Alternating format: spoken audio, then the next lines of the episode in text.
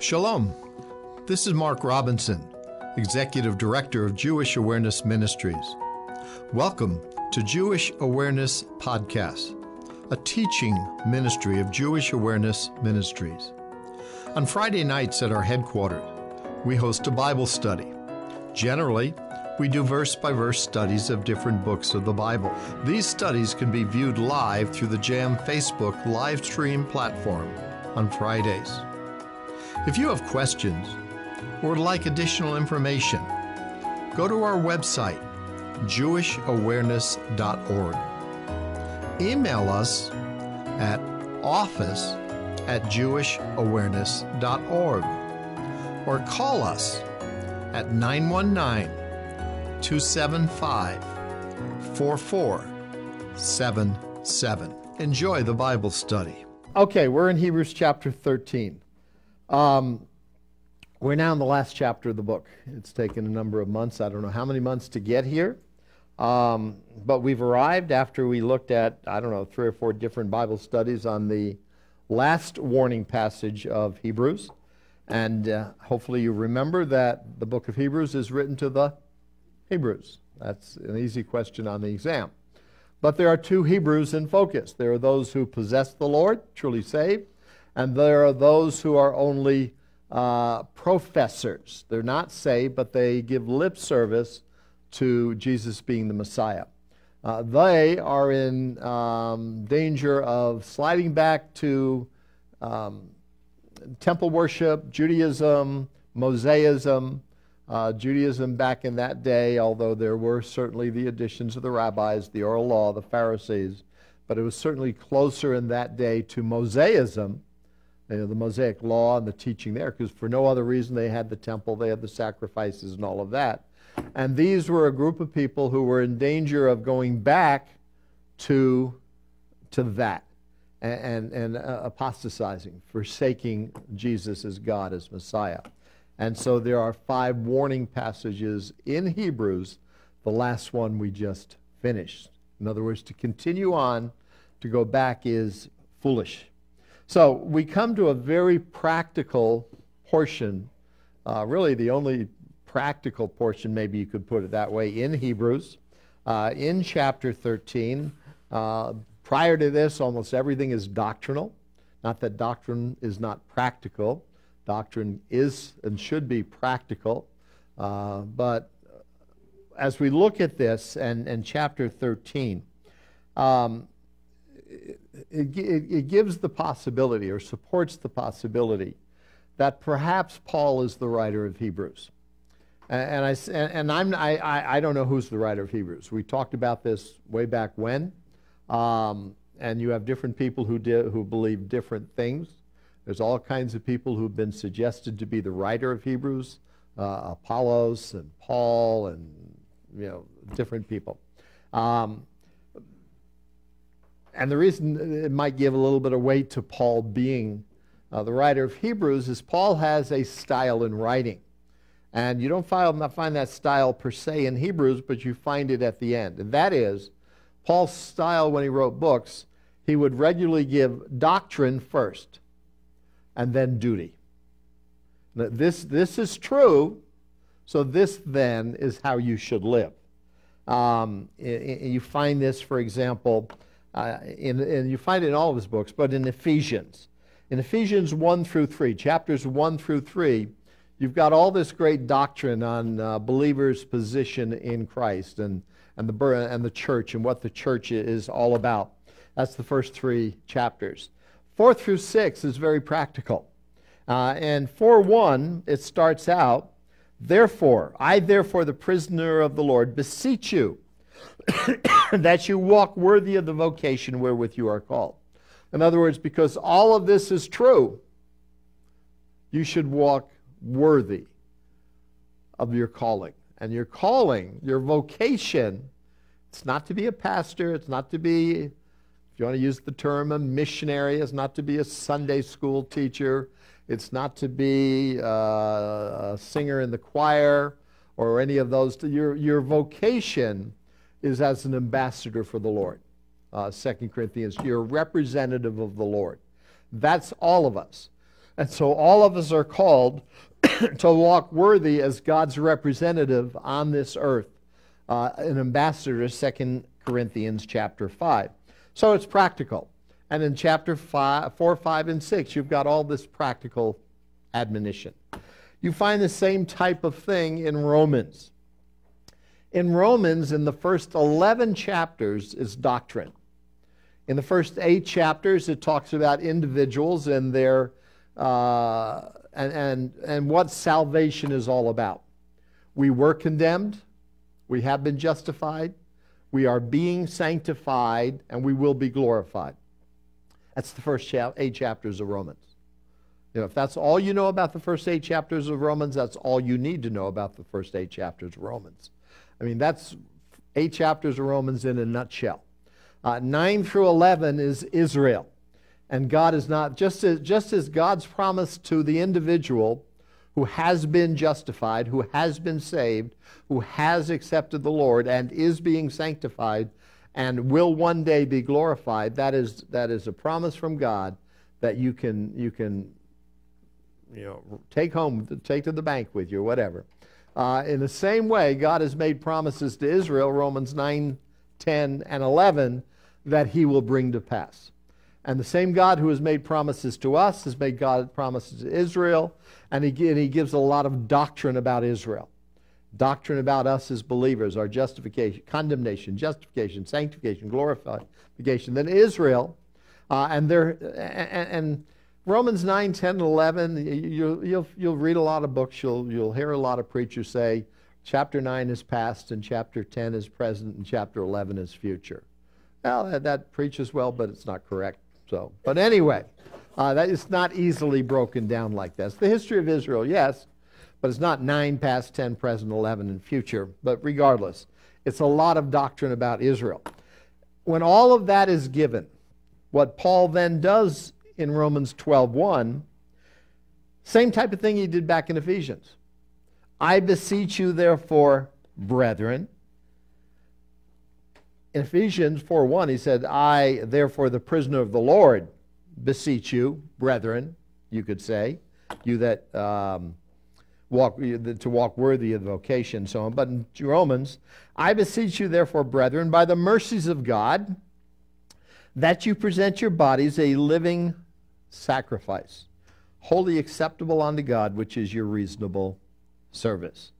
And so he exhorts the readers by the mercies of God. And the mercies of God is what he has talked about in the previous 11 chapters. And in particular to believers, the first eight chapters, because by the mercies of God, we who were condemned are justified. We are being sanctified, and we will be glorified by the mercies of God. And the same God who's going to bring us ultimately to heaven is the same God who's ultimately going to bring to fruition through his mercies his promises to Israel. I beseech you, therefore, brethren, that you present your body, and it's practical, a living sacrifice. And he gives very practical admonition in 12, 13, 14, 15, and 16 of Romans. So this is, this is common with Paul. So when, when we come to Hebrews chapter 13, we don't have the same type of language where we have like in Ephesians and Romans, Ephesians 4:1 and Romans 12:1, I beseech you therefore. We don't have that type of language, but we have the same type of admonition that we have. Uh, and he starts out in verse 1 of Hebrews chapter 13, and he says, Let brotherly love continue. Now, um, and by the way, let and continue is the same Greek word, meno. Uh, let continue, same Greek word. Um, so, what, what he's inferring here is this is something that you as a believer have. He's certainly speaking to believers, unquestionably. Continue in it. In other words, make sure that this is operative in your life. Uh, you have brotherly love. And we're going to look because when you get saved, uh, Romans says the love of God is what? Shed abroad in our hearts. That is something that God gives to us. That is supernatural. That comes with salvation. Uh, and so you have it, so make sure it continues. Now, uh, and, and I put down here um, Romans 5 5, I actually put it down here. Um, hope makes not ashamed because the love of God is shed abroad in our hearts by the Holy Ghost, which is given unto us, the Holy Spirit, which is given unto us. So the love of God is shed abroad in our hearts. When you're, when you're saved, God's love is in your heart, in your, in your body, in your life. It's, it's part and parcel of salvation. Now, you can quench that. And so that's why he's saying, let brotherly love continue. You have it, don't quench it. Make sure it continues. 1 John chapter 2 and verses 8 and 10, and I just put down a couple of verses uh, or passages. Uh, again, a new commandment I write unto you, which thing is true in him and in you, because the darkness is past, and the true light now shines. He that saith he is in the light and hates his brother is in darkness even until now. He that loves his brother abides in the light, and there is none occasion of stumbling in him. If you love your brother, you abide in the light. Uh, we've talked about 1 John before. We've never studied the book of 1 John. Um, I don't know if we'll ever study the book of John from my teaching here, but it's a great book. Um, but uh, I, I this is a letter to believers, but it's also it's a, it's a letter of, um, of, of examination. As much self-examination as anything else, but it's also a warning uh, about professing believers, uh, the Gnostics, that type of thing. And, the purpose of First John is that our fellowship might be um, full and complete, and it starts in First John chapter 1, uh, where you know, our fellowship is with the Father. Um, and we want to have, I'm paraphrasing this now, we want to have fellowship, John says, with you. But my fellowship is vertical. My fellowship is with the Father and the Lord Jesus Christ. And I want to have horizontal fellowship. I want to have fellowship with you as well. But I can't have fellowship when you're down here and I'm up here with the Father. And so, what First John is about, you need to come up here. You need to have fellowship with the Father. And where I'm, you know, this is not a, this is not a, um, what am I, this is not a, super spiritual individual we're talking about. This is just somebody who's walking with the Lord. And he said, when you come up here and have fellowship with the Father, we're on the same plane. We then can have fellowship. But if I'm up here and you're down here, it just doesn't work. And so you need to come up here. And so he tell, he gives three tests through First John. Uh, there's the doctrine test, there is the brotherly love test, and then there is the my mind went blank. The moral test. Thank you. See, they're good students. So that's why I have them hang around with me so they could correct me and help me. Doctrinal test, brotherly love test, and moral test. And, and that is all the way through First John. And, and, and that will set you apart as a child of God. Doctrinally, you have to be sound, and the doctrine is primarily around Christ. Christology. The moral test is holy living, proper living. Uh, and, we, and we've looked at 1 John chapter 3. I don't know when we did that. I think it was here in relationship to maybe the warning that we looked in Hebrews 12. Uh, but then you have the brotherly love test that you can see right here in 1 John chapter 2 uh, in verses 9 and 10. He that saith he is in the light and hates his brother is in darkness. He that loves his brother abides in the light. And so it's something that is um, uh, intrinsic in our life when we get saved. The love of God is put in our heart. And but because we are still have the sin nature, we don't lose the sin nature until glorification. We have the capacity of use whatever word you want, backsliding, coldness of heart, whatever the case might be. Don't let it die out. Let brotherly love continue.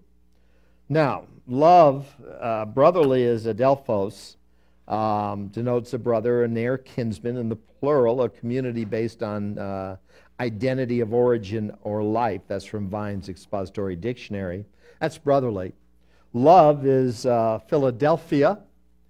you know, the, you know, it's kind of like the city of brotherly shove. I mean, love. Um, you know, up north. You know, so who's from Philadelphia here? You're from Phil- You're from the area, right? No, nobody's going to claim it. So, you're from New York. Uh, well, yeah, New York is the apple.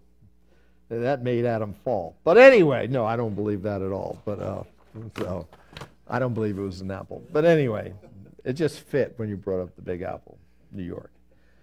Um, Philadelphia, brotherly love, kindness. Now, uh, we're going to look at this because when you, when you in the Greek, you have uh, more than one word that's translated in the English, love. And we have, uh, you know, phileo, Philadelphia, phileo love, brotherly love.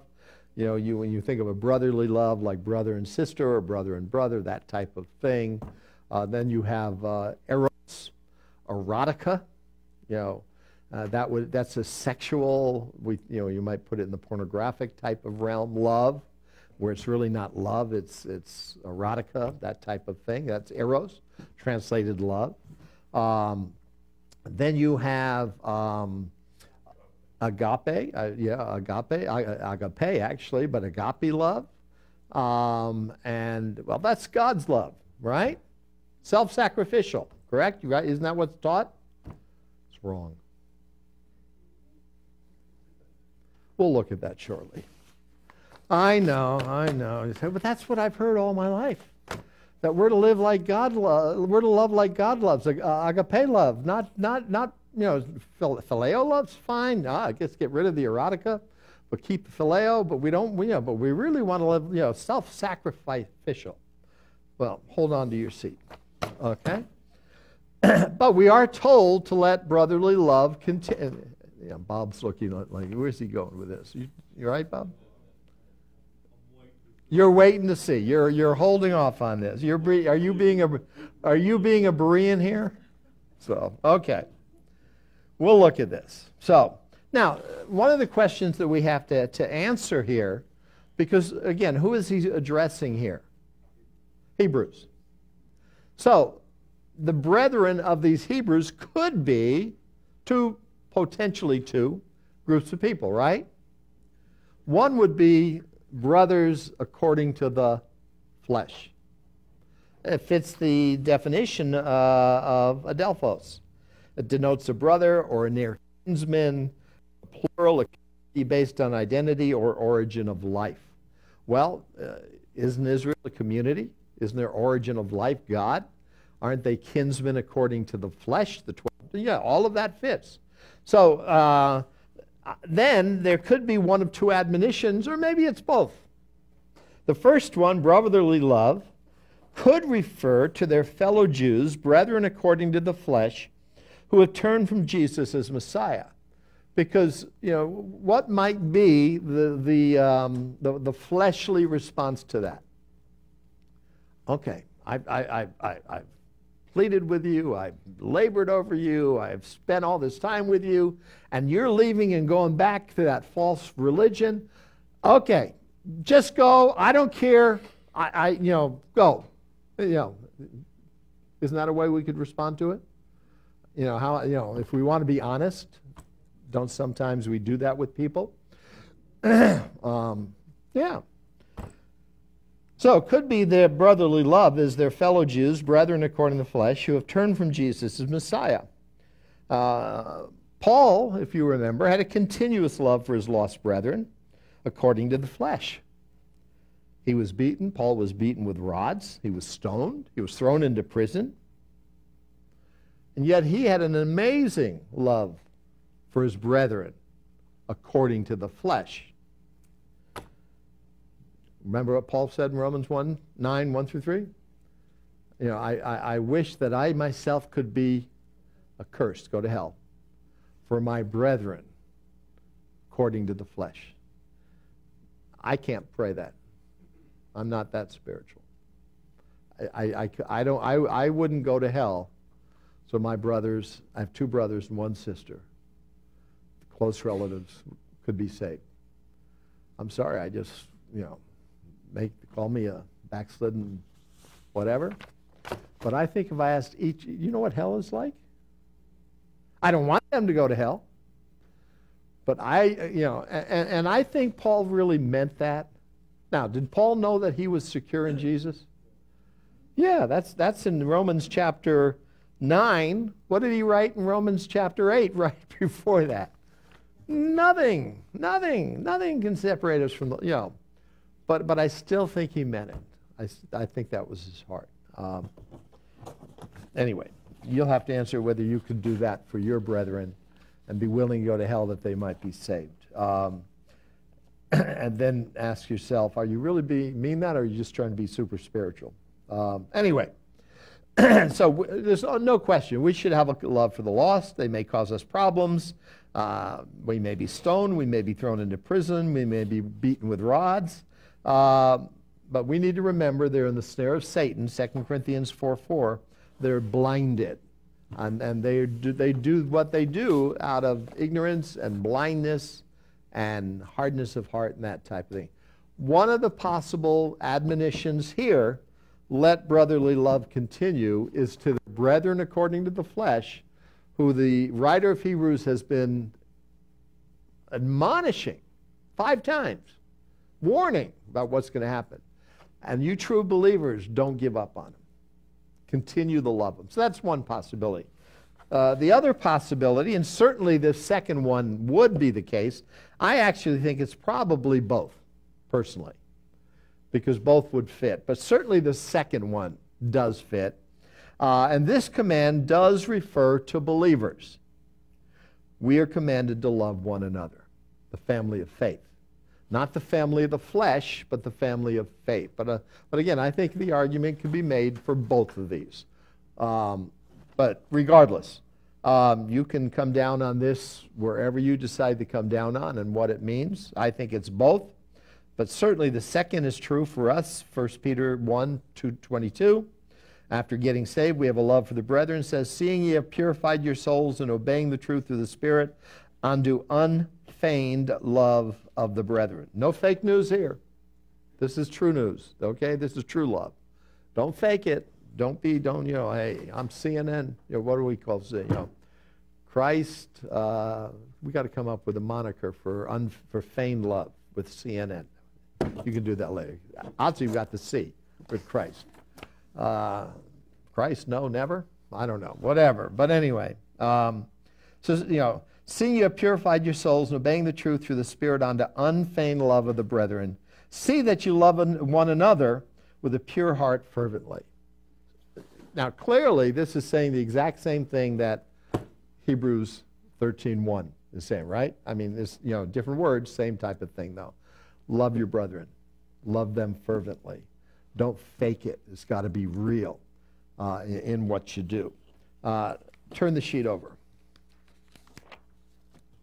1 Thessalonians 4 9 and 10. But as touching brotherly love, you need not that I write unto you, for you yourselves are taught of God to love one another. When we, and again, this is, this is, it's axiomatic, it's foundational, it's intrinsic with where we are as believers. Once we get saved, Romans 5 5, what happens? The love of God shed abroad in our heart. Who is the primary teacher that we should love our brethren? Me? Your spouse? Just read the verse. But as touching brotherly love, you need not that I write unto you, for ye yourselves are taught of God. When the Holy Spirit comes in you, He teaches you. Now, we've got the sin nature, we've got the hardness of heart, we've got the flesh to deal with, we've got you know all the things of the world that, that give us all the reasons we want not to love our brethren, right? I mean, I, we could pause right now and go around the room and we come up with 35 different reasons. Uh, you know, well, you know, because they didn't give me a birthday gift when I was eight years old. Why should I, you know, love my sister, whatever, or the Christian. Um, God gives it to us. And indeed, you do it toward all the brethren which are in all in Macedonia, but we beseech you, brethren, that you increase more and more. God has given you that love. Practice it, you do it, but do it better. Do it greater. Do it in a more impactful way. Um, This is between family. This is spiritual family. This is between brethren. Hebrews 6:10. For God is not unrighteous to forget your work and labor of love, which ye have showed toward his name, and that ye have ministered to the saints and do minister. What's the work of, labor and love? Uh, we show it towards him, right? His name, the Lord, Jesus. How? We have ministered to the saints and continue. And if you do that, God is going to reward you. God is not unrighteous to forget your work, your labor of love that you have done in His name for other believers and ministering to them. Does the Bible teach? Uh, we've just started. I got another verse here, too. Uh, and there's more verses, by the way. Does the Bible teach we minister to family? Yeah. I mean, that's what all this is saying. Look at Romans 12:10. Be kindly affection one to another with brotherly love, in honor preferring one another. affection is cherishing one's kindred, especially parents or children, fond of natural relatives, in other words, fraternal towards fellow Christians. And the context of Romans would be believers, not unbelievers. But in Hebrews, the context, I think, fits both unbelievers and believers. And if I didn't put it down here, I should have put it down here. Um, I will mention it, and if we come across it later, that's fine. But look at Hebrew, look at Galatians chapter six. if you want to open up your Bible. I, I may have forgot to put this in. It may be later on in the notes. Um, but Galatians chapter 6 in, in, in verse 10. As we have therefore opportunity, let us do good unto all people, all men, all people, especially unto them who are of the household of faith. So, what this would do, this would then encompass those two groups, as it were, that Hebrews, I believe, is speaking of. We're to do good unto all men. That would be even unsaved people, right? But, in, but who especially? Who should be foremost in our, in our, in our, in our ministry, in our, in, our, in our labor of love? And who should be foremost? The household of faith, believers. As we have opportunity, we could spend a lot of time on that. Not everybody asking for, an oppor- for a handout is an opportunity for you to give. That doesn't, you know, I, there are nuances there and understanding, and we're not going down there right now. Uh, but not every, t- every opportunity is that opportunity for you to give. Um, I, I, I, think there's got to be the, the leading of the Holy Spirit, the, the, uh, the conviction of the Holy Spirit to get involved. Um, I'll share an illustration. I don't know if this works or not. I think I've shared some of this, I know, with individuals here. I had a call two weeks ago from the lady, the ministry house, three weeks ago. Early, early in April, it had to be almost, almost a month. Um, I had a call from a woman. And the ministry was on her heart. She had been given a few years ago, I don't know how much money, I don't know, hundreds and hundreds and hundreds of thousands of dollars. Wouldn't that be nice? You want me to give you hundreds and hundreds of thousands of dollars? You got a long way, brother. Write the check. Writing a check is the easy part. Cashing it is the whole different ballgame. Um, and she was given this money with the, with the ex- express purpose of helping ministries. And she's really helped us in the past, and none of you know her. It's not my wife. None of you know her. with, with some big gifts in the past, towards $50,000, you know, different things, which has really helped, you know, about the Israel Ministry House and the Israel Ministry Center and all that. So she called in early April. She said, I'm down to my last $40,000. And she said, the only ministry that's on my heart to help is Jewish Awareness Ministries. And I just had to call you. And Cheryl did the right thing. She turned it over to me. She always, she's a good, she's a good uh, employee. She's a better wife, but she's a good employee. Yeah, yeah. And so I talked to her and I told her the situation, and uh, I said, you know, I, at this point, I can't give you a, a, a, we don't own the home yet. You, I think you know that. I haven't brought you up to date in this in a long while. Uh, we're working through it. Maybe by the middle of the summer, I'm hoping it'll be formally, officially, legally in our name. And I'm not going to share all the background right now, maybe next week. Um, he said, You're the only one in my heart. I said, Well, the only thing I can tell you right now, at this moment, is we're, we're about $21,000 short of what we need. And I said, But I don't know what it's going to be two or three months from now. Number one, people are still giving. And number two, we might be hit with the, with the seller's purchase tax. I've shared that, I think, in the past with you. In Israel, a foreigner buys a house, there's a buyer's purchase tax. We, that is factored into this. We have to pay 8% of the, uh, of the, of the, of the, of the uh, assigned price by the tax authority in Israel on the house. That's our 8% uh, of that. Um, and it's 1.6 million shekels, so it's depending on about 35. That, that we can't get around, away from that. But there's a buyer's tax. I'm telling you much more than I need to tell you, um, which is the seller of the house pays that unless you're an Israeli. But the, the exception is if you're an Israeli, if you haven't lived in the land in the last six months, you have to pay the seller's tax. Well, Moshe and Shoshana sold us this house, and they're Israelis, and but they haven't been in the land because of his illness that t- took him down two years ago here, and and yada yada yada yada. So uh, our attorney is, and I'm telling this gal this story, and our our attorney is going. She thinks she can win it. She's going to appeal it. We've got letters from the Israeli doctor that flew to the states to visit, and the Israel and the American doctor. Yeah, but you know, the tax authority, they may come and say, it doesn't matter.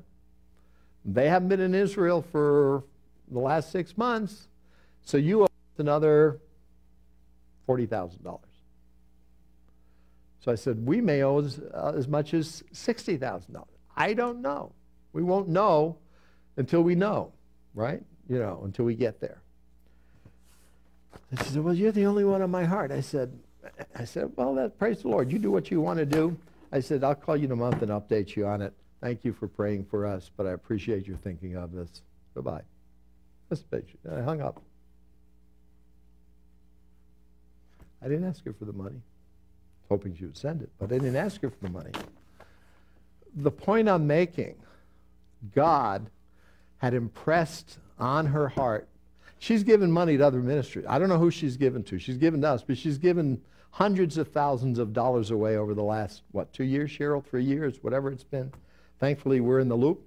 Um, and she's down to her last. And the only ministry on her heart right now that she is, sees as an opportunity to give to is us. Now, a month from now,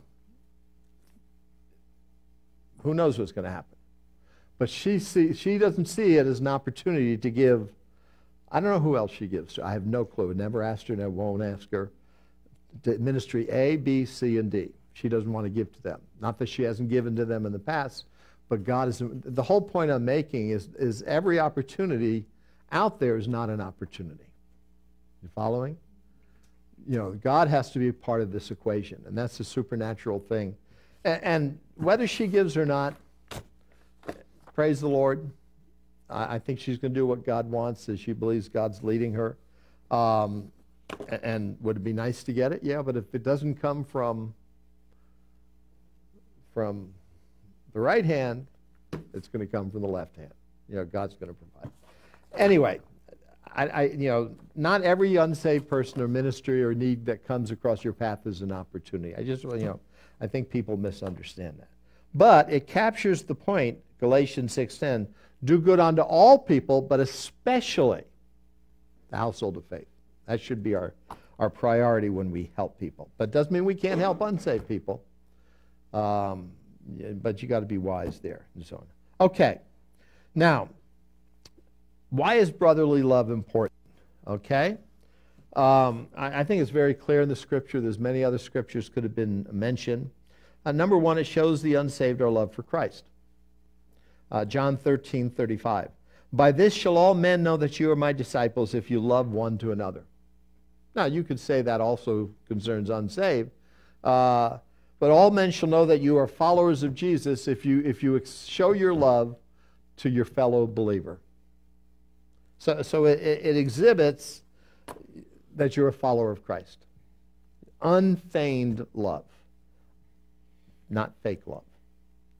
Uh, it reveals our true identity. Here's a couple of verses 1 John 2 9 and 10, 1 John 3 14. He that saith that he is in the light and hates his brother, we looked at this earlier, is in darkness even until now. He that loves his brother abides in the light, and there is none occasion of stumbling in him. It shows that we are followers of the Christ, that we're children of God, if we love our brother.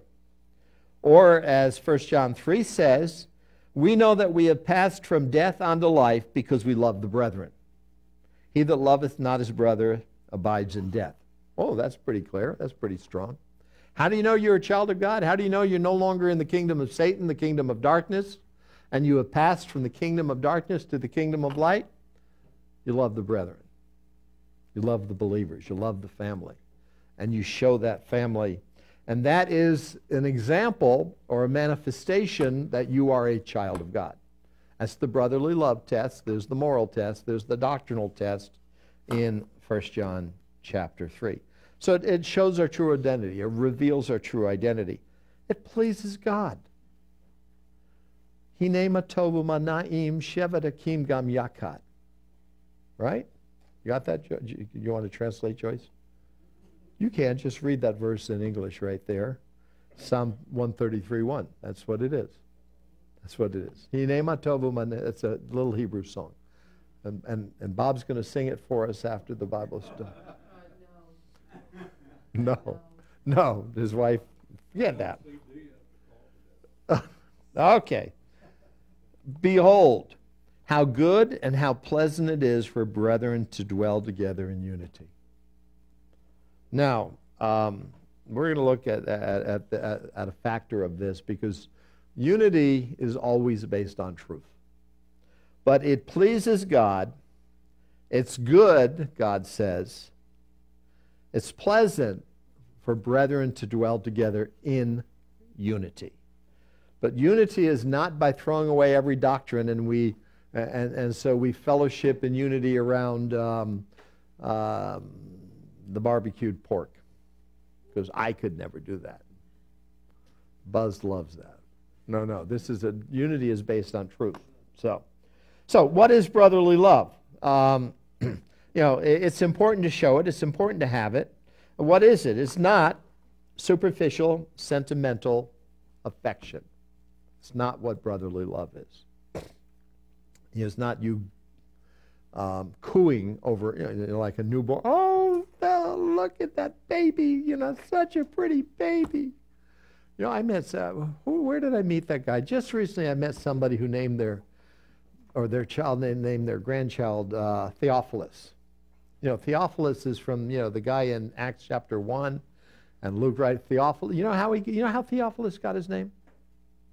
I told this story to a Greek worker that I used to serve with years ago, and it's the Greek name, Theophilus. You know, I said, you know how Theophilus in the Bible got it? You know, he, he was in the nursery, and his uncle came by, and his and his mom and dad they were just, they didn't know what to name the child, and, and the uncle came by and, and, he looked at the baby and he and, and he said, his mom and dad were standing in a shirt with, and he said, "That's the awfulest looking baby I've ever seen in my life." So they named him Theophilus. Well, yeah. well, this Greek guy, he did. He, I don't think he ever spoke to me again. He was a doctor.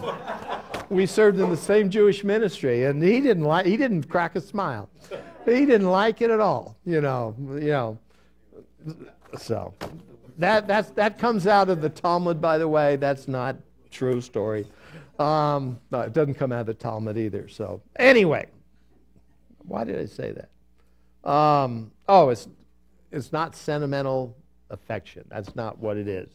Um, look at uh, it's affection, yes, but characterized by practical expression of good deeds towards others. So, so God's giving us emotions. It's affection, it's caring, it's ministering, but it's ministered through practical deeds uh, towards others. That expression, 1 John three seventeen. Whoso, but whoso had this world's good and see his brother have need and shuts up his bowels of compassion from him, how dwells the love of God in him? So there are those opportunities that God gives to us to help somebody in need.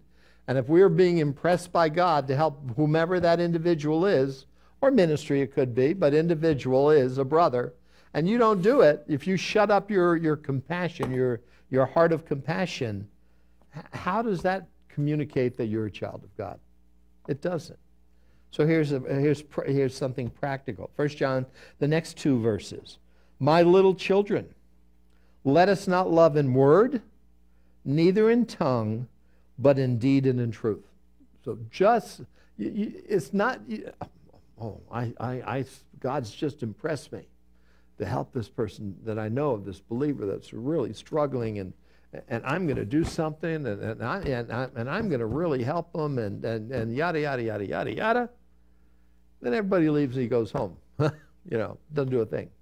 So you don't just talk the talk, you walk the walk. That's what this is saying. yes.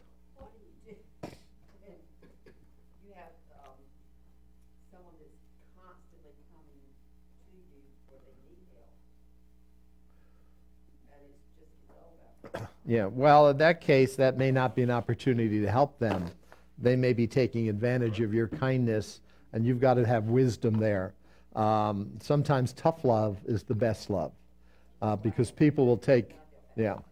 When, when I was, when I uh, was in, when Cheryl and I were in San Diego and we, we had Shalom Outreach Ministries, it was through a local church in San Diego. so I had an office uh, in the church, and my office, the pastor's office, my office was where the uh, back door entrance was. So when all the when all the, the homeless came looking for a handout, the pastor was behind locked doors, and I was confronted with them. Um, and we had a general rule. It wasn't my rule, it's the church's rule. We didn't give a dime to anybody. We didn't give a dime to anybody because they would ride the circuit. They literally would. And, and, and, and, and they would go from one church to another, and two years later, they'd come back with the same story oh, my child's in the car and they're sick and uh, I need a handout. And, and, and I, I know churches, you know, express Christian love and so on. I, and we said, you know, sometimes, okay, you want $10? we want eight hours of work out of you. We'll give you $10. Where do you think they went? they left. They're going to the next church. Um, it was a racket. It's kind of like, uh, you, know, you see these people on, and I'm not saying that this particular person is like that, but in, in, you, these people that stand on corners of busy streets and say, you know, out of work, Vietnam veteran, whatever, with a placard, you know, help me out, that type of thing. Uh, when we were in, in, in and again, San Diego, I remember, because the weather there, it just attracts so many people because the weather is so nice. You know, if you're going to be homeless, you don't want to be homeless in Minnesota. Uh, you know, you want to be homeless in Southern California. I mean, let's be real. Um, they did an expose, and these people, they stand all day in the corner, and then they leave and they go get in their Mercedes and they drive home to their $500,000 home. Literally. Literally. It's a scam. That was their job. And people being compassionate, you know.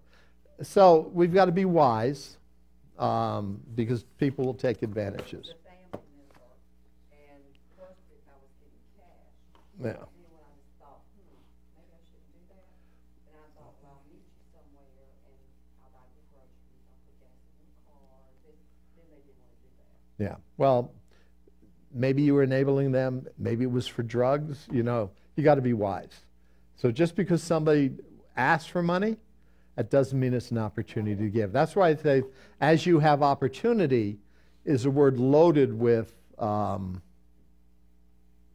inference. You know, not every not every opportunity is an opportunity. So. Um, so, but we do have to show it, and we have to help people. And, and then 1 Corinthians 13 is the chapter on love. Um, and it's all act, love is an act, action verb. It's not a passive verb. It's an active verb. Love does this, and love does this, or love doesn't do this. so it's not a feeling, uh, that type of thing. So turn, go to the next page. Um, it's always based on truth. we 1 John 3:18 we love indeed and in truth. So when you help people out it's got to be based on truth and what did what did Jesus say? Thy word is truth. And the word of God is the basis for all truth when it comes to the spiritual realm. Psalm 85:10 puts it this way. Mercy and truth are met together righteousness and peace have kissed each other. mercy is goodness, kindness, faithfulness. But mercy and truth are met together. You cannot show biblical mercy if you abandon biblical truth. They come together, they work together. So you have to have that together. Proverbs 3 3. Let, let not mercy and truth forsake thee. Yes. Is this, you know, the Methodists, their, the idea of allowing homosexuals is based on love. Their mercy without truth. Their mercy without truth. Yeah. And we should not, a Christian should not have anything to do with that.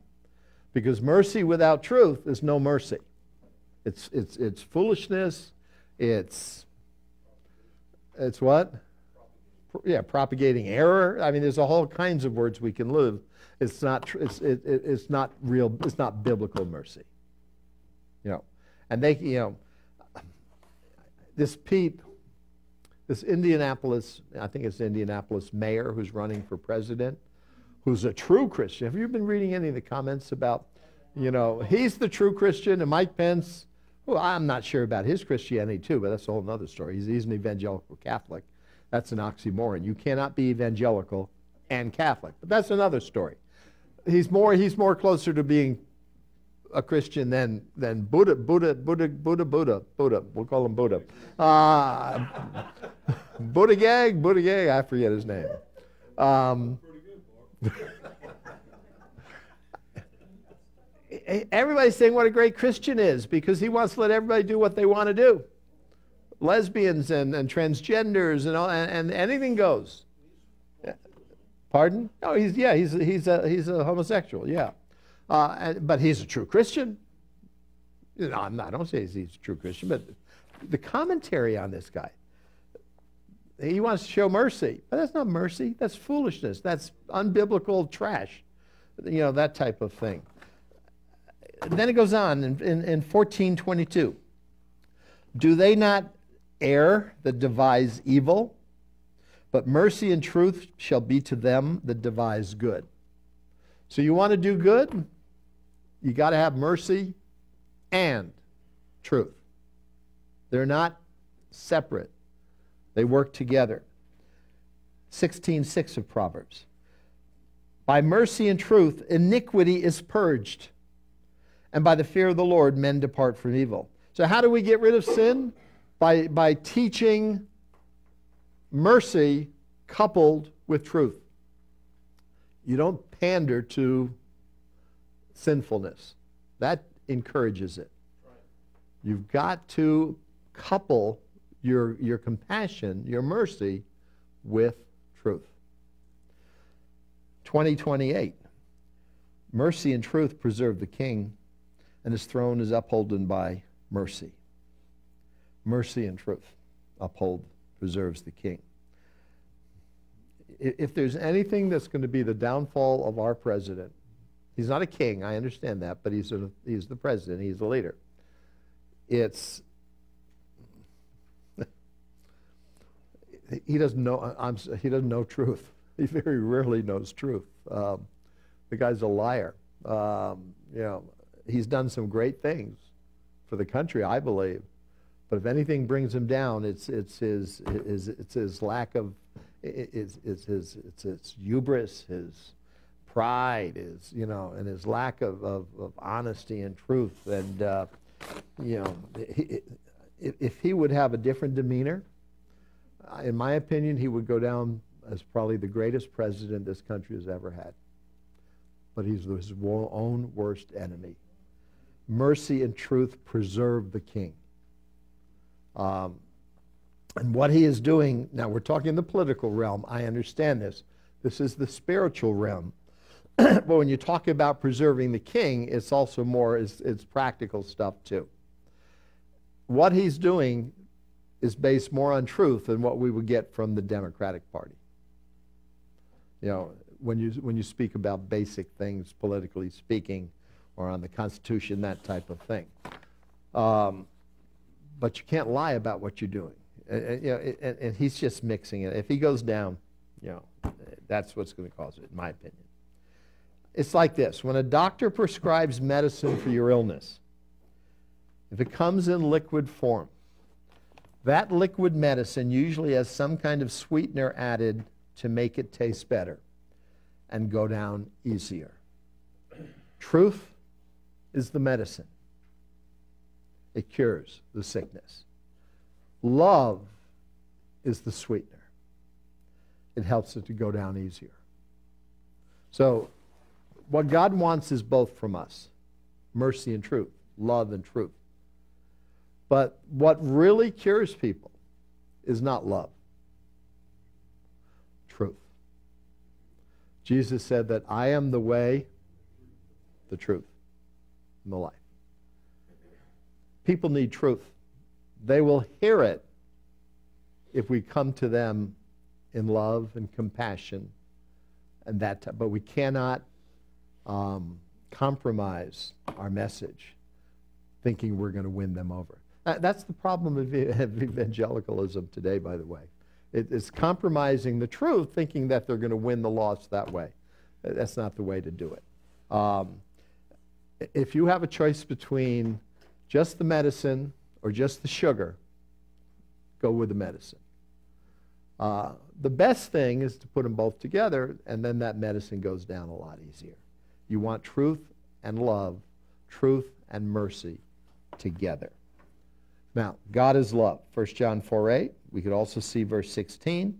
1 John 4 8. He that loves not knoweth not God. And we're getting to the agape, agape stuff, Bob, shortly. He that loves not knoweth not God, for God is agape, or agape, if you want to put it that way. God is love. Agape, usually defined as, quote, and I forget where I got this from, I should have put the reference, willed love an act of willed self sacrifice for the good of another. God so loved the world that what did he do? He gave his only begotten son.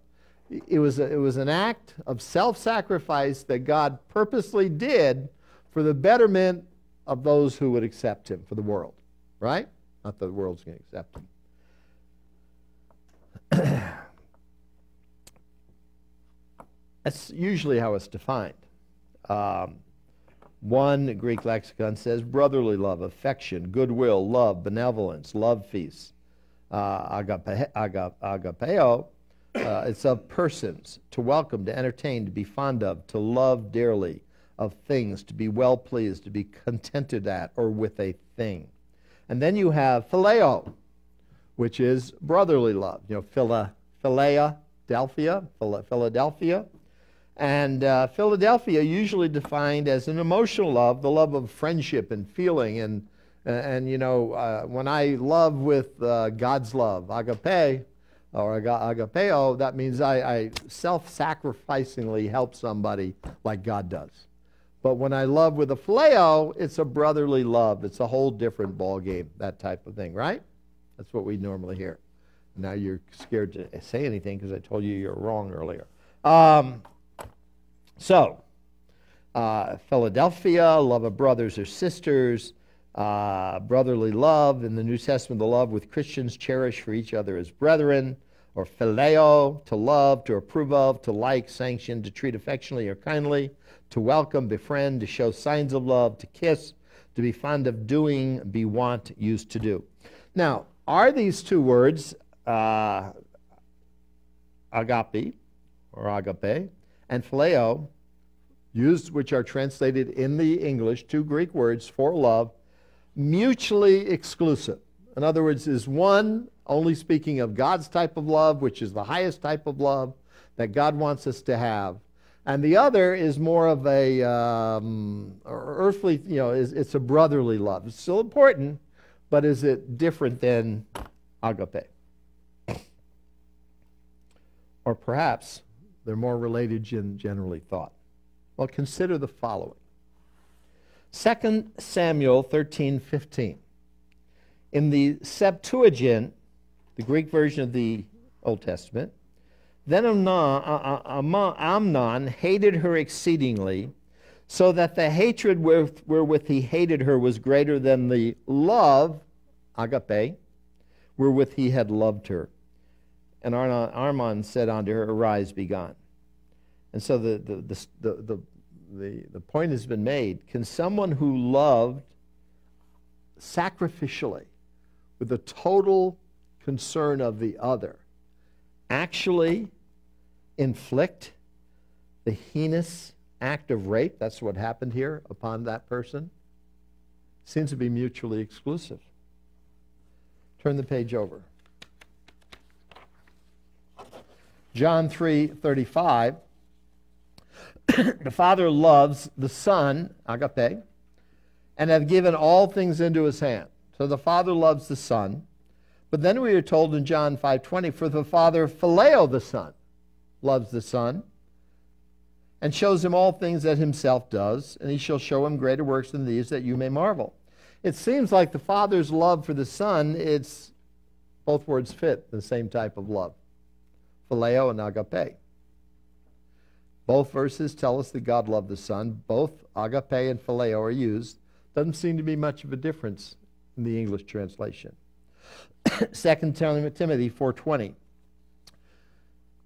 for, I think I left out Demas, but anyway, for Demas hath forsaken me, having loved agapeo, this present world, and has departed on to Thessalonica, Crescens to Galatia, Titus unto uh, Dalmatia. I think I left out Demas, if I'm not mistaken there, in, in when I copied it. But anyway, here, Paul was forsaken because Demas agape loved this present world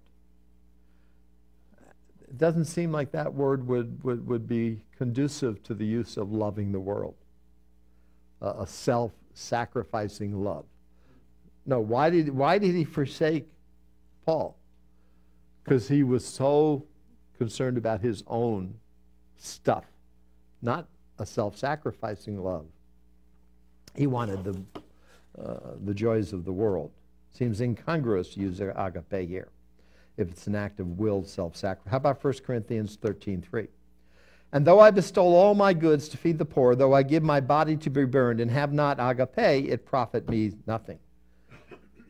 So here is somebody who's sacrificing everything.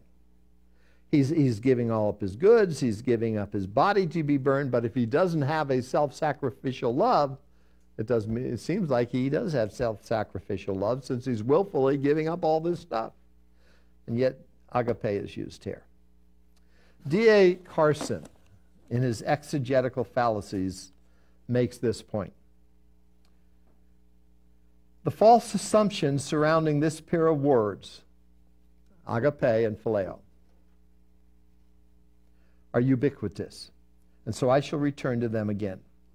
My only point here is that there is nothing intrinsic to the verb agape or agapeo, the noun, agapeo and aga, agape, to prove its real meaning or a hidden meaning refers to some special kind of love. So there's a false assumption that this word agape, whether it's verb or noun, is some kind of special love, God's love.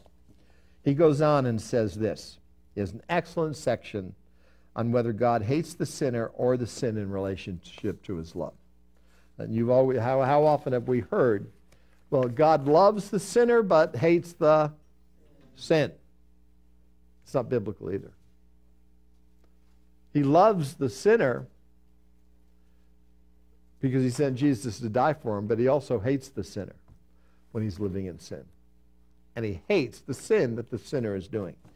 Here's what Carson says How then should the love of God and the wrath of God be understood in relation, be, uh, be understood to relate to each other?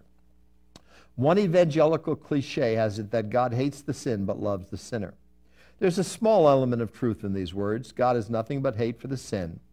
But it'd be wrong to conclude that God is nothing but hate for the sinner. A difference must be maintained between God's view of sin and his view of the sinner. Nevertheless, the cliche, God hates the sin but loves the sinner, is false on the face of it and should be abandoned. 14 times in the first 50 Psalms alone, and he gives a few examples, we are told that God hates the sinner. His wrath is on the liar, and so forth. In the Bible, the wrath of God rests both on the sin, Romans 1:18 and following, and on the sinner, John 3:36. Our problem in part is that in human experience, wrath and love normally abide in mutually exclusive compartments. You think if you love somebody, you can't hate them. We separate it. Love, we think, drives wrath out, or wrath drives love out. We come closest to bringing them together, perhaps, in our responses to a wayward act by one of our children. But normally, we do not think that a wrathful person is loving. But this is not the way it is with God. God's wrath is not an implacable, blind rage. However emotional it may be, it is an entirely reasonable and willed response to offenses against his holiness. But his love wells up amidst his perfections and is not generated by the loveliness of the loved. Thus, there is nothing intrinsically impossible about wrath and love being directed toward the same individual or people at the same time. God, in his perfections, must be wrathful against his rebel image bearers, for they have offended him. God, in his perfections, must be loving toward his rebel image bearers, for he is that kind of God. This comes from the book, The Difficult Doctrine of the Love of God. Now, let me put it this way man was created in the image of God, right? Pardon? Oh, mankind. By our federal head, okay? Was created in the image of God. Were animals created in the image of God? No. So, are we to understand then that God has two legs, a body, two arms, two hands, five fingers, a nose, two eyes, a chin, and so on? No. No, the, the image of God that man is created in is, is his holiness, his perfections. and God's perfections work in balance, never out of balance. And what are some of God's perfections, his attributes?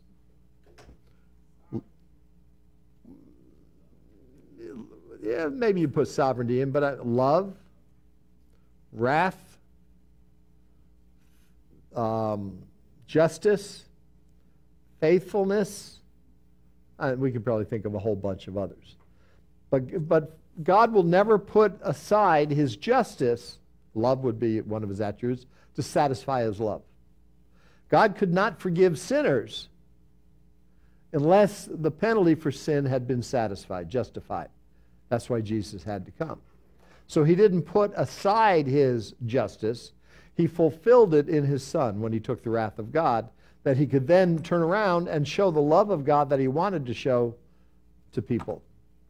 So God's attributes if you want to put sovereignty in there, that's fine. We can, uh, we can exercise sovereignty, right? the man is the head of the home. Does that mean we're a despot, dictator who rules with an iron fist? All the women said no. I didn't hear one thing from a man. no, I know. No, we don't rule that. We shouldn't rule. But do some husbands rule as a despot, a dictator with an iron fist? Yes. Are they abusing the sovereignty that they have? Yes. God never abuses his attributes, they work in perfect harmony. We are created in the image of God. We are in the fallen image of God. Since the fall, we are created now in the image of Adam, Genesis chapter 6, I want to say. But that doesn't mean it's not the image of God, it's just a marred image of God. It's not perfect. Adam was perfect until he fell. but we are to practice all of those attributes of God. We're created in the image of God in balance and perfection as, uh, as humanly possible in balance and perfection. God does it all the time. We are to practice love and mercy and truth and sovereignty and wrath and you name it, faithfulness and truthfulness, all of that in balance with everything else. That's a full time job. okay, Bob. Well, anyway, all of that to say, the love of God, we should not compartmentalize it, that type of thing. And so then, then we are told this practical. Be not forgetful to entertain strangers, for thereby some have entertained angels unawares. So if we are to show, let your brotherly love continue, don't neglect to entertain strangers at times. You may find out that you're entertaining an angel. Now, what passage of Scripture is he probably referring to here? Well, not offering up prior to that. Genesis, yeah, Genesis 18, and the three men that came to Abraham, God and two angels, and he entertained them. He said, Wife, do your wifely duties, fix the meal. Was he abusing his privilege? No, no. Sort of. we'll have to see get the females, you know. He entertained an angel. He entertained an angel. Um, here's Galatians 6 uh, 10. Christians are commanded to love strangers. I thought I put it in here. So we have therefore opportunity. Let's do good all, all unto all men. Um, Matthew 5 43 and 44. You've heard that it has been said, love, Thou shalt love thy neighbor, hate thine enemy. But I say unto you, love your enemies, bless those that curse you. Do good to them that hate you, and pray for them which despitefully use you and persecute. We are to minister to strangers. You've got to be careful at times. Let's not be fools in, in a very sinful world. Uh, Genesis 18, this is what I mentioned about that type of thing. And then going to the final page, just we are commanded to be hospitable. Leaders, 1 Timothy 3 2. If you're going to be a leader, you are given to hospitality. Titus says this A bishop must be blameless, steward of God, not self willed, not soon angry, not given to wine, no striker, and so on, but a lover of hospitality. You've got to be hospitable. Godly women. You need to be well reported of. 1 Timothy 5:10, well reported of for good works, if she have brought up children, if she have lodged strangers, if she have washed saints' feet, if she have relieved the afflicted, if she have diligently followed every good work. That's hospitality.